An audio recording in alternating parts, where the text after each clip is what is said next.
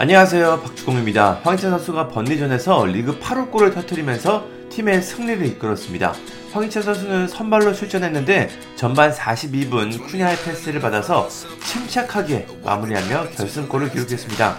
이 골로 울버햄튼은 1대 0으로 승리했고 리그 순위를 12위까지 끌어올렸습니다. 이번 시즌 황희찬 선수의 득점력이 정말 대단합니다. 컵 대회에서 한 골이 있는데 이것까지 포함하면 벌써 9골입니다. 두 자릿수 득점은 충분히 가능해 보입니다. 황희찬 선수는 잦은 부상이 문제였는데 이제는 4경기 선발로 나서는 철강왕의 모습을 보여주고 있습니다. 경기가 끝난 후 황희찬 선수는 현지 언론들로부터 어떤 평가를 받았을까요? 먼저 스카이 스포츠입니다. 이 매체는 황희찬 선수에게 평점 8점을 줬습니다. 벤틀리, 세메도, 부에노, 사라비아와 함께 최고 평점입니다. 스카이 스포츠는 황희찬 선수를 경기 최우수 선수로 선정했습니다. 다음은 유로스포츠입니다. 이 매체는 황희찬 선수에게 평점 7점을 줬습니다. 벤틀리, 킬먼, 도슨과 함께 역시 최고 평점입니다. 키스탯으로는 황희찬 선수가 이번 시즌 9골을 넣었는데 8골이 홈에서 나온 득점인 것을 조명했습니다.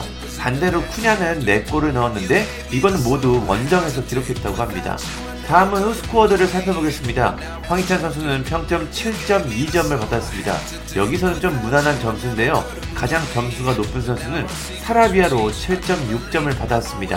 쿠냐는 7.4점, 도슨이 7.3점입니다. 최우수 선수는 사라비아가 받았습니다. 다음은 품목입니다. 여기서 황희찬 선수는 평점 7.8점으로 양팀 통틀어 가장 높은 점수를 받았고 동시에 경기 최우수 선수로도 선정이 됐습니다. 소파스코어도 한번 보겠습니다. 황희찬 선수는 평점 7.2점으로 무난한 점수를 받았는데요. 여기서 최고 평점은 사라비아로 8.2점입니다.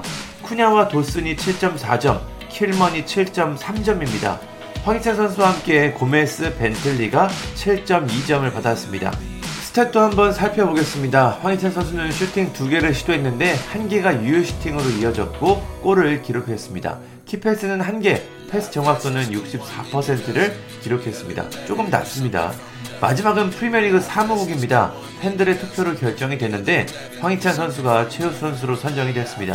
무려 83.5%의 선택을 받았습니다. 현재 프리미어리그 득점 순위를 보면 엘링 홀란드가 14골로 1위, 모하메드 살라가 10골로 2위입니다. 그 뒤를 손흥민 선수가 9골로 3위, 황희찬 선수가 8골로 4위에 있습니다. 득점 순위 상위권에 한국인 선수가 2명이나 있다는 게 참 신기하고 놀랍습니다. 황희찬 선수가 손흥민 선수를 넘어설 수 있을지도 참 궁금한데요. 역대급 시즌을 보내고 있는 황희찬 선수가 앞으로 얼마나 많은 골을 넣을지가 참 기대가 됩니다.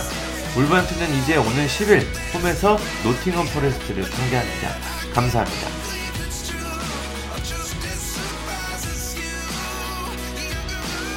구독과 좋아요는 저에게 큰 힘이 됩니다. 감사합니다.